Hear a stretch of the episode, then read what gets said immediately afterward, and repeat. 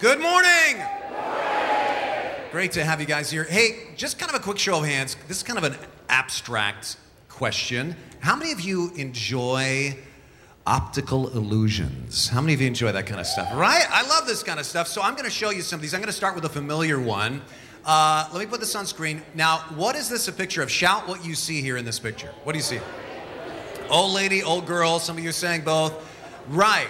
Depending on your perspective, this is either a picture of a young girl looking into the distance. You see, there's her face. You see the outline of her chin there and her eyelash and her nose looking away from you. Or it's an old lady with a big nose and a big chin. You see that? It just kind of depends on how you look at it. Isn't that kind of cool? I love optical illusions, especially illusions that play with your perspective. Like, let me show you a video that uh, we found on YouTube uh, this morning. It's all about perspective. Look at this guy's desk. It's got all kinds of stuff on it, like this Rubik's Cube, also obviously a normal Rubik's Cube. Or is it? It's an optical illusion. It's just a flat piece of paper.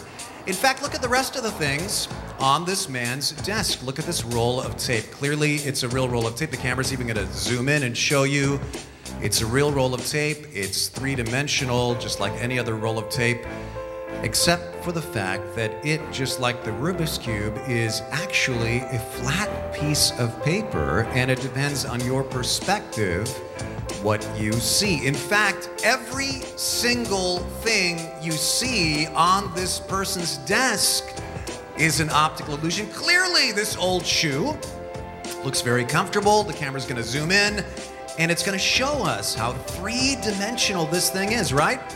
I mean, obviously this thing is is an object. Except when the camera zooms back again, you'll see this guy's hand come down and demonstrate the fact that it is all an illusion depending on your perspective. In fact, the guy who lives in this house is only a flat piece of paper. But uh, I love this. There's a whole bunch of chalk artists uh, that do this now. Check this out. This looks like the whole sidewalk is disappearing into a ravine, right? There's chunks of ice just falling down. But this too is an illusion. The artist drew it in what is called forced perspective. It's just a flat piece of sidewalk. It is a giant optical illusion that plays with your perspective. One more. Uh, what about this uh, drawing? What, shout out. Who do you see here in this in this photograph? What was it? Of course, it's Albert Einstein. Unless you have a different perspective. This is the weirdest one because when you're close to it, you see Einstein. But if you change your perspective, if I asked you to get up and move away from this, which you, you can't do, so I'm going to move the picture away for you. And as it goes further and further away, I want you to shout out who you actually see. Shout it out. Who is it? It's Marilyn Monroe. Is that not the weirdest thing? proof in church today that Einstein and Marilyn Monroe were one and the same person. There it is. Very weird. But talk about perspective, how you see something, what you are looking for when you look at something changes what you see. And this actually applies to life. Your perspective changes everything. And this morning, I want to talk about the most life changing perspective shift of all. Grab your message notes that look like this, they're in the bulletins to help you follow along. The Art of Living Well is what we've been calling our series through the book of Proverbs. And we're going to wrap this up this morning by talking about the perspective that changes everything. I have really enjoyed this series so much, but today I want to look at a phrase that comes up a lot in the book of Proverbs. In fact, you have seen this phrase practically every week in the verses that I've been pointing out. But I've been, I'll admit it, I've been kind of dancing around it because it's a tough phrase. It's a weird phrase. It's a phrase that is really hard for us to understand, and it's this the fear of the Lord. This is one of the main themes of the book of Proverbs. You need to live in the fear of the Lord. But you and I hear that term, and most of us go, well, that's really weird because it sounds like I'm scared of God. Like it's saying, be scared of the Lord. Are you scared of the Lord, sister? Because I'm scared of the Lord. You know, is that what it means? Don't hit me, Lord. Is that what this is saying? Not at all. That's not what it means. You say, well, how do you know, Rene? Well, look at how this word is used. Look at these three verses from uh, Proverbs. Proverbs 28 14. Let's read this out loud together. Let me hear you. Happy is the man that feareth always. What? I don't usually associate fear with happiness. Proverbs 19 23. Let's read this out loud too. The fear of the Lord leads to life. Then one rests content, untouched by trouble. Well, wait a minute. Here, it says that when I got fear of the Lord, I'm going to rest, I'm going to be content. I'm going to be untouched by trouble. That doesn't mean you won't go through trouble. Everybody goes through trouble, but it means you'll be you, you'll be less fazed by the storms of life if you have this thing it calls the fear of the Lord. And in fact, Proverbs 14 27. Read this out loud like you mean it here. Here we go. The fear of the Lord is a life giving fountain. Life giving fountain we really need to figure this out. Because all these verses say that there's a cause and effect between your concept of God and your life. And if you fear the Lord, whatever that means, you'll apparently be unafraid of anything else. You could say it is the fear that drives out all other fears. If you fear the Lord, you'll be happy. You'll be contented. You'll be at rest. Okay, so what in the world does it mean?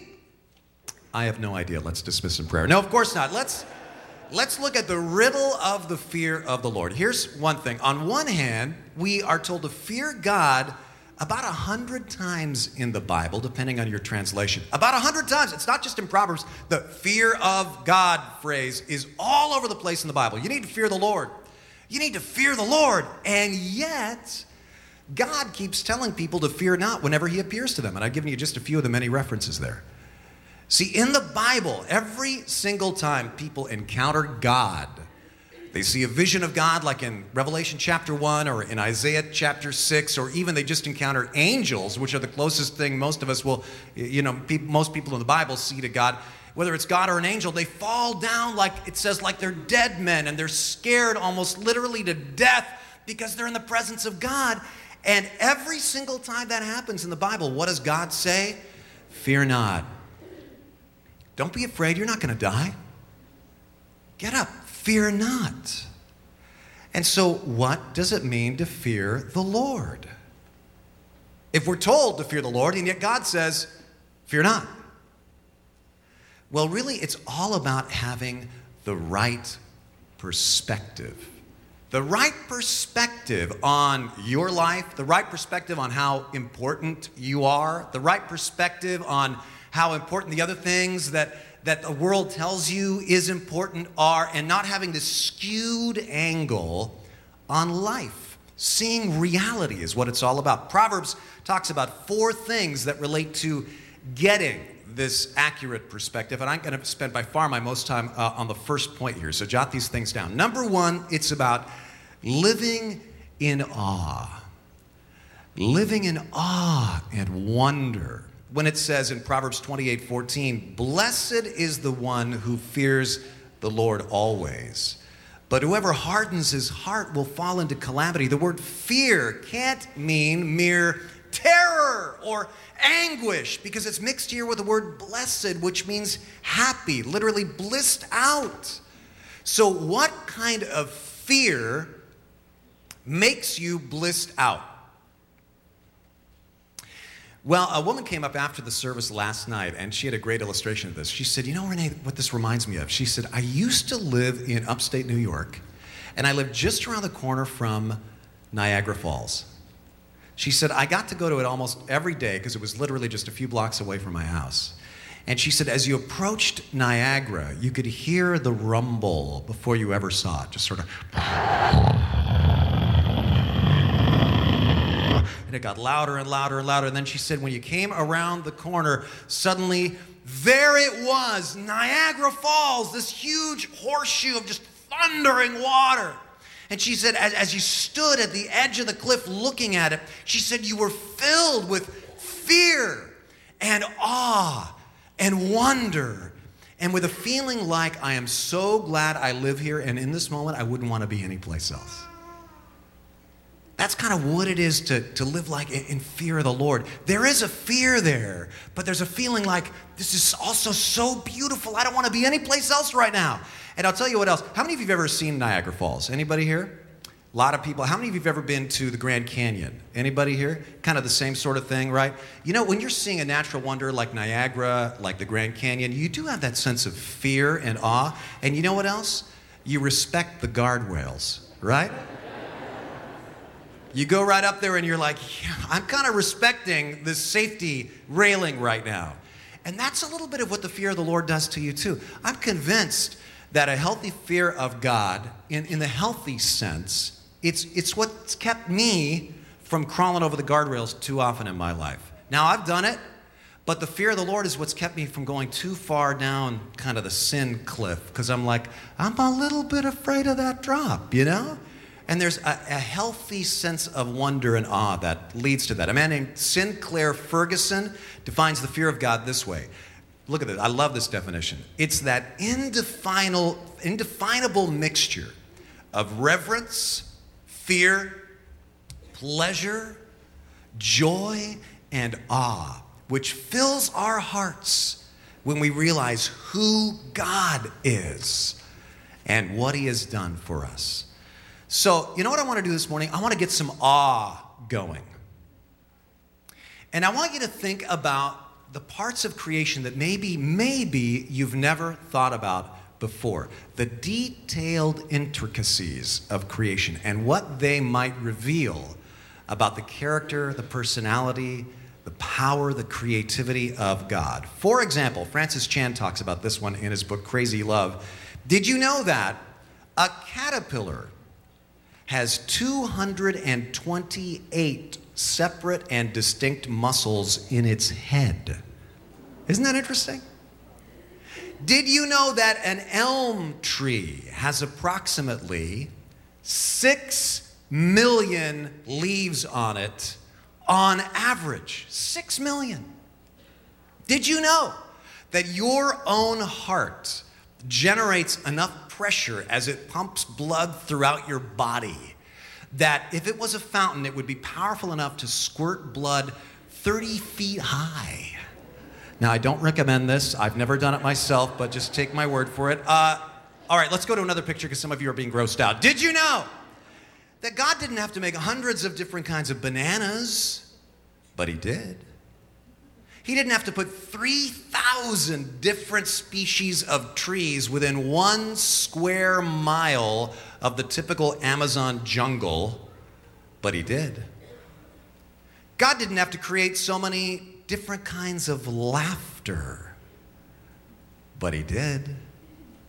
Or did you know that spiders produce three different kinds of silk? And in fact, when they build their webs, they create 60 feet of silk in one hour. Now, most of us are kind of freaked out by spiders, but 60 feet of silk in one hour, that deserves some respect, right? And if all this is giving you goosebumps, did you know that when you get goosebumps, the hair in your follicles is actually helping you stay warmer by trapping body heat? And all of this reflects the creativity and the power of God. Like the Bible says, the heavens declare the glory of God, the skies proclaim the work of his hands. He is glorious. There is none like him. He's the King of kings, the beginning and the end, the one who was and is and is to come. And so we stand in awe of him. That's why we do worship. You know, like the three worship songs or whatever that we do before the message and announcements, that's not just like warm up time, you know? What that is is perspective shift time for you to remind yourself of, of some of this stuff. It's kind of like there's an exercise we do sometimes around here. Take your pointer finger like this, go ahead and hold it up like this. Now point up to heaven and say, God. Now point to yourself and say, not. Right? Try that again with me. Ready? God, not. One more time. God, not. Repeat as necessary, right? And you can do that whatever you tend to idolize, right? You can go out to the parking lot and go, God, and point to your nice new car. Not, you know? You can go to work God and then point to the sign that, that's in front of your workspace. Not, you know? What do you tend to idolize? There's only one true God, and it so helps to keep this in perspective. That's what it means, in part, to live in fear of God. When I, when I live in fear of God, I'm not as afraid of rejection anymore. I'm not as afraid of failure anymore. I'm not even as afraid of death anymore because God is God and He is great and He is good. All right, so what's the opposite of this? What's the opposite of standing in awe and reverent fear of God? Well, that verse says it's when somebody hardens their heart. Now, this is kind of a hardening of the spiritual arteries, right? Where you, where you walk around, you're not able to feel wonder from life anymore. You don't see the caterpillars, and you don't see the leaves on the trees, and you don't feel the goosebumps anymore. Why? Because it's all about you. It's all about you your concerns and your worries, me, me, me, right? Now, is this a danger for us today? Last week's Time Magazine cover story the me, me, me generation. It says, quote, this may be the most narcissistic, self-centered generation ever. We are so self-focused. Uh, some of the stats in this story, narcissistic personality disorder is three times as high now as it was 40 years ago. Check this one out. In a survey that asked, what is your guiding morality? What is your guiding morality? 60% of people under 40 believe it's their feelings, believe that in any situation they'll just be able to feel what's right. Man, that's tough because our feelings eh, are unreliable. The me, me, me generation, our disease is ingrown eyeballs. We're worried about ourselves. We fear our, our own lives and our own selves, and, and we're obsessed with ourselves. And to fear the Lord is to kind of feel the relief that comes from not thinking about yourself all the time. I love this quote from Tim Keller To fear the Lord is to be overwhelmed with wonder before the greatness of God and His love. It means that because of His bright holiness and magnificent love, you find Him fearfully beautiful. Fearing Him means bowing before Him out of amazement at His glory and His beauty. That's awesome. But you know what I've noticed in my life anyway? I tend to fear people almost more than I fear God. Very often, I tend to be overawed at people I meet. I mean, I do this kind of blunder all the time, but just this last weekend at Elizabeth's graduation, we, we were at the baccalaureate Friday night, and I was just kind of meeting people who were there, chatting with people, and somebody introduced me to a guy. And, oh, Rene, I'd like you to meet Pat Gelsinger. Pat, well, nice to meet you. And I walked away and I thought, Pat Gelsinger, that name's super familiar to me. And then I did something that's kind of stupid, but I'll just, it's true confessions in front of the church. I whipped out my iPhone and I Googled his name. Pat Gelsinger. Who is that guy? That guy's like somebody I should know.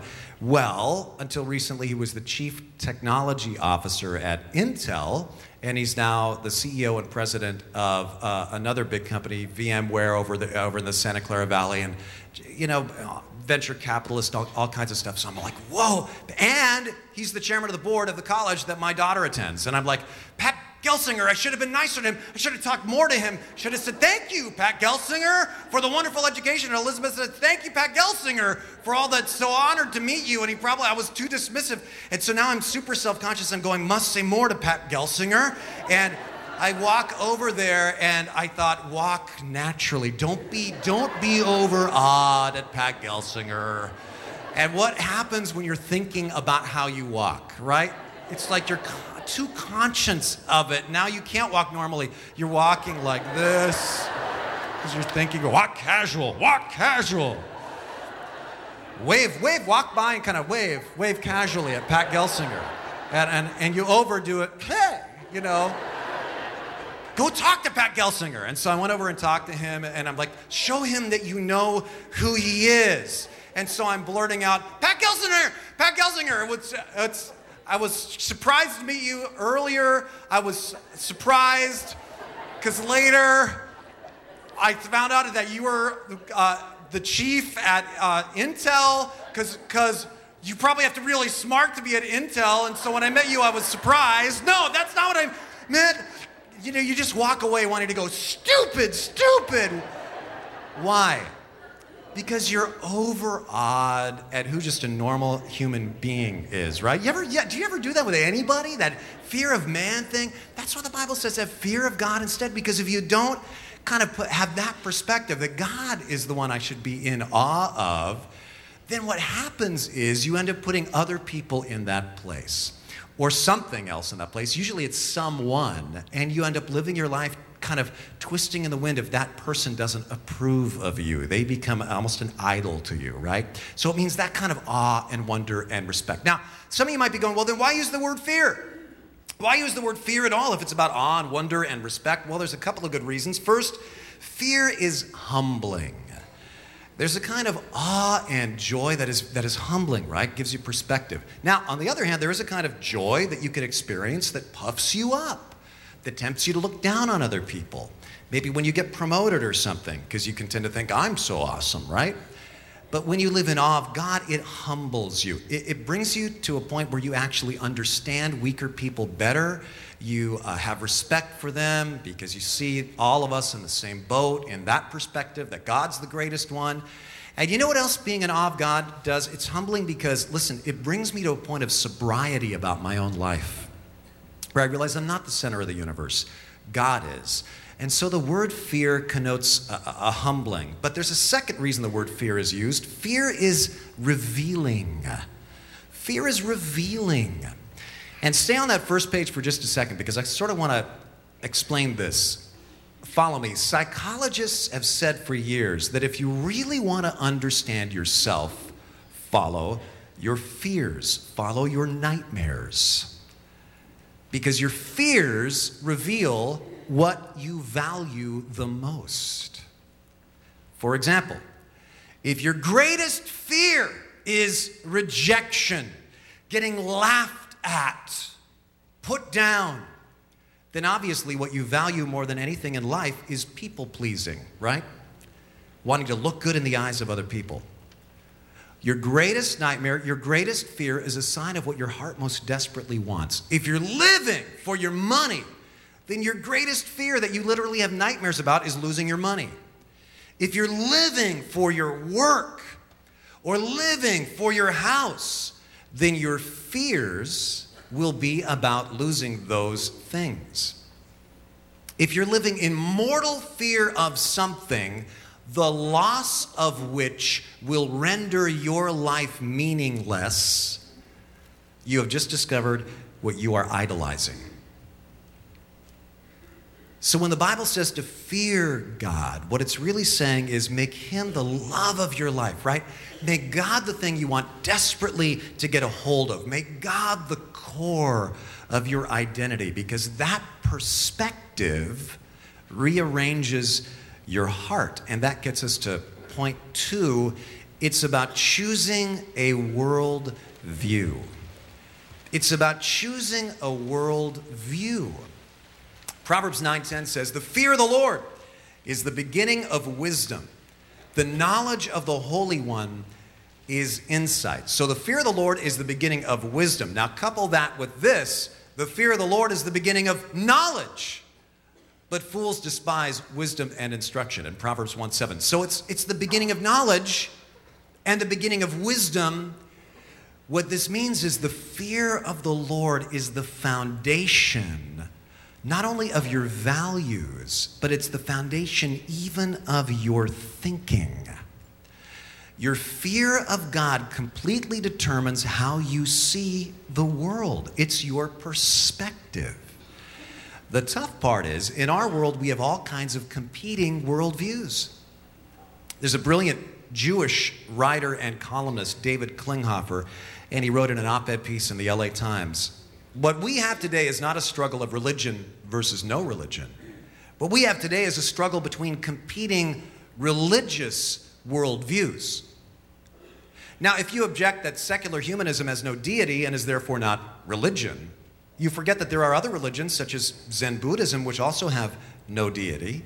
A religion is simply a set of beliefs explaining where life comes from, what it means, and what we're supposed to be doing with our lives. Answers to these questions are not provable, but must be taken on faith. What he's saying is everybody has a worldview that they take on faith, from which they build all their other assumptions and values in life. This is so important because a lot of people are clinging to the illusion that, well, I'm not a person of faith, I'm neutral. I don't really have a religion or a religious viewpoint. But if you think about it, that's actually not true. Everybody has to base their lives on some worldview that they take by faith. Well, I believe that somehow karma makes it all work out in the end. How do you know? You're taking that on faith and building your assumptions on that foundation. Well, I believe that there's no purpose, there's no God, there's no designer, there's no reason behind it all. How do you know that? That's an assumption you're making, and then you're building the rest of your views on that foundation. And these verses are saying if you fear the Lord, if your operating assumption, even though it can't be conclusively proved, is that God exists and He's great and He's good, then that is going to determine how you perceive your reality. It's the foundation for all your wisdom and knowledge. But you need to very consciously choose your worldview. How are you going to see the world? What's your filter? What's your lens? Tell you a story. Sheldon Vanauken, this guy, Sheldon Vanauken, he was uh, a professor on the uh, East Coast of America. He was a leader in progressive politics. Uh, an interesting character to, to, examine from a Santa Cruz perspective because he was uh, actually a leader in the early feminist movement. The Oxford English Dictionary credits him with coining the word sexist, in fact. And then he went to Oxford to get a second doctorate, and while he was there, he met C.S. Lewis uh, as one of his teachers. And they began a relationship. The guy who wrote the Chronicles of Narnia and was a, was a genius himself and taught at Oxford. And so Sheldon and C.S. Lewis start this relationship. C.S. Lewis used to be an atheist, became a Christian. Sheldon Van is like, well, I don't, I don't really believe in this. But Sheldon became a Christian after several years. And he says how he became a believer in a letter that he wrote to C.S. Lewis. This is just part of the letter. He says, I saw a gap between myself and Christ. How was I to cross it? If I was going to stake my life on the resurrected Christ, I wanted proof. I wanted certainty. I wanted letters of fire across the sky. I got none of these. And then I realized, my God, there's not only a gap before me, there's a gap behind me as well.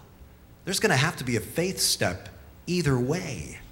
There might be no certainty that Christ is God, but there's no certainty that He's not either. I suddenly realized I couldn't reject Christ without faith. And so there was only one thing to do. I turned and flung myself over the gap toward Christ. But you see what he was doing? He realized that no matter what he chose to believe, he was betting the farm on one particular worldview that was going to change the way he perceived the world. And once he realized that, he found it was a lot easier to consider Christianity. And I pray that that'll be the case for somebody listening today. But the point of these two proverbs is this the way you see the ultimate questions of life, including what you think about God, determines the rest of your life. In fact, the Bible says you'll be out of touch with reality if you're out of touch with the truth about God. And that brings us to the final two points. Number three, it's about learning to trust. Learning to trust. The Bible says, trust in the Lord with all your heart and lean not on your own understanding. In all your ways, submit to Him and he'll make your paths straight. Proverbs 3, 5, and 6. Now, trust is what the fear of the Lord actually looks like externally in your actual practice. See, almost all of us start our relationship with God conditionally, right? We say, All right, I'm going to start going to church. I'm going to start reading my Bible. I'm going to start praying. And if I feel better, and if my marriage goes better, and if the things I pray for start coming true, then I'll keep involving God in my life. And if those things don't happen, then probably it's not working. Well, trusting means moving beyond all the ifs. Because the ifs mean some other goal is actually driving you, and you're just using God as a tool to get to what you want. And you still haven't had that perspective shift. So let me give you another perspective shift here to help you. Think of God's creation again. And this time, instead of thinking the, the intricate details like a caterpillar's facial muscles, instead let's think of the bigness of creation and what it reveals about God. Check this out.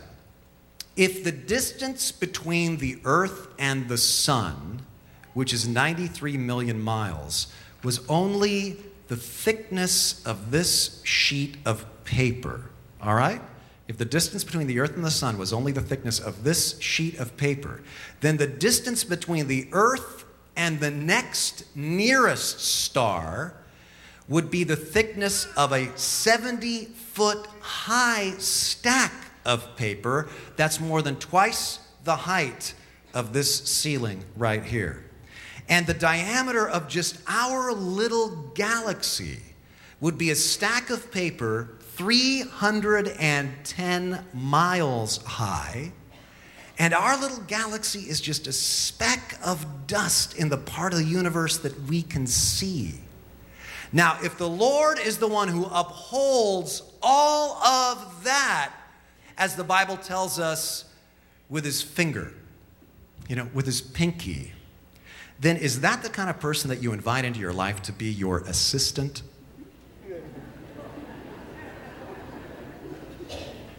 Is that the kind of person you invite into your life to be, you know, your consultant? You know what consultants are? You know the definition of a consultant? They're people that you pay and then you ignore what they tell you. That's a consultant unless they're saying something that you agree with that you perceive will help you reach your goals. So, is that who God is to you? Then you don't have fear of the Lord. Is God your consultant or is he your Lord? That's the difference between belief and trust. A lot of us want God as an advisor, a consultant to get what I want, but that's not trust. Trust is what the fear of the Lord looks like in real life when you just go, God, whatever you want. Now, some of you are going, all right, how do I get there? Because I'm not there. How do I get this healthy fear of the Lord, right? Do I just go home tonight and go, okay, God, hit me, you know? Give me that awe. You know, how do I how do I get there? What does it mean to get yourself to the place where you can trust God like that? Because this is seeming so abstract. Well, I believe it's the last point that's the key to all of this. It's about being astonished at His grace. And here in the heart of the book of Proverbs is the foundation of the New Testament Christian gospel. First of all, it says, Proverbs 20, verse 9, Who can say, I have kept my heart pure? I'm clean, I'm without sin. Who can say that? Who can say that? No one, right? Nobody can say that. And so, what can be done? Well, Proverbs 16, 6, by steadfast love and faithfulness, iniquity is atoned for. And by the fear of the Lord, one turns away from evil. Now, what you don't see here is there's two things that are almost opposites in this verse. Steadfast love means absolutely total, unconditional love. But faithfulness means total holiness, total commitment to remaining pure. So, how can one person love unconditionally, yet also remain totally holy and pure and atone for your iniquity that way? How can that be done? Well, God did it on the cross. And that makes me so amazed, so amazed that the fear of the Lord, which is my awe at what he did for me, that makes me want to turn away from evil. In fact, to the degree that I am astonished at this, to that degree, I want to turn away from evil. Again, a great quote from Keller The more we experience God's grace and forgiveness, the more we experience a trembling awe and wonder before the greatness of all that he is and has done for us. I'll tell you one final story. In his book, The Joy of Fearing God, Jerry Bridges tells the story of a Marine recruit named Bruce McGregor. Now, Bruce was a young man, 19 years old. He was in Marine boot camp, and he was very intimidated when he heard that the commander of the whole base was coming to inspect his barracks one night. He was a general, General Collins. And so the, the drill sergeant was all amped, and everything got totally clean and, and, and pure and spotless. And the general walks in and he stops right in front of Butch McGregor and he inspects his uniform. And Butch is just quaking in fear and, and awe and, and excitement that this general, the commander of the base, is actually standing right there in front of him. Well, Butch gets out of, of boot camp, and it turns out that he's assigned to a motor pool in Iraq as a driver. And then General Collins also gets promoted to Major General, and he ended up commanding Butch's division in Iraq, and Butch McGregor became General Collins' driver. And as he would listen to the general commanding troops and giving orders on the radio as he drove him around, Butch's initial awe and intimidation turned to respect and admiration at the general's intelligence and skill. Then one day, the Jeep that they were both in hit an IED, an improvised explosive device, a mine, on the streets of Baghdad. And the Jeep was uh, exploded. The general was thrown clear of the vehicle, but when he landed, he sustained severe injuries.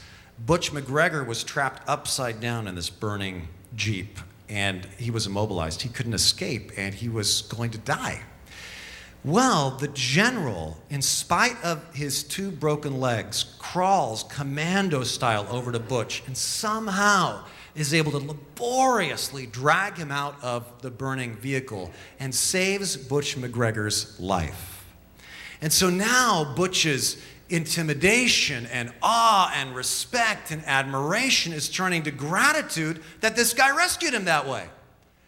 Then, in the following months, as Butch is recovering in the burn unit, he's, he's asked himself a hundred times why would a two star general risk his life for a sergeant who's a replaceable driver in the motor pool? And he realized there's really only one reason that general had love for his troops. And Butch's intimidation and awe and respect and admiration and gratitude turn into love for the general to the point where Butch would have done anything for him. Well, guess what? That is exactly how your fear of God matures into love for God. It starts with this Niagara Falls, Grand Canyon, intimidation and awe. And then you realize that he personally gave his life to rescue you. Then it blossoms into gratitude and love. That is the kind of fear of the Lord the Bible talks about. Now, this is not some experience you have once, some emotion that you feel one time, and it changes everything from then on. In fact, it's not primarily an emotion. And Christians can get trapped by this. They, they, they can think, I need to walk around feeling God buzzed all the time. Whoa, God's just amazing. And if I'm not just feeling that dude thing all the time, then there's something wrong with me, right? Well, you can't walk around God buzzed all the time. You can't walk around with any emotion all the time. It's not primarily emotion, it's perspective.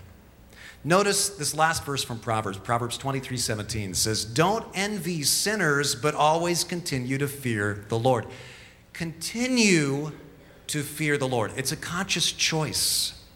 This is key. I continue to remind myself of this perspective. I continue in it because it's the perspective that changes everything.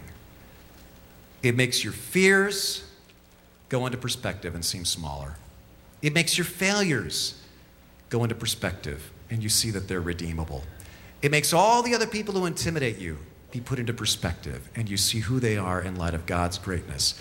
The perspective that you remind yourself is this God, not. And so let's focus on that perspective right now. In fact, would you stand with me in the presence of our awesome God? And let's have a word of prayer together. Thank you, Todd. Praise God in the presence of our awesome God. As we stand, let's pray. Lord, help us this morning not to have hardened hearts, soften our hearts. We're standing, so help us to stand in awe, in reverent fear and wonder right now. Lord, we've been in the book of Proverbs. It's filled with wise sayings, but they're all connected. They're all connected back to this perspective that you rule, you know best, and you love us. And so I just pray that right here, right now, there might be some here today who say, God, I want to make that leap of faith that Sheldon Vanauken made. I, I, I want to commit myself to you. Help me to frame my reality around you because I have to choose a worldview. So help me to be humble and keep life in the perspective that you are God and I'm not God.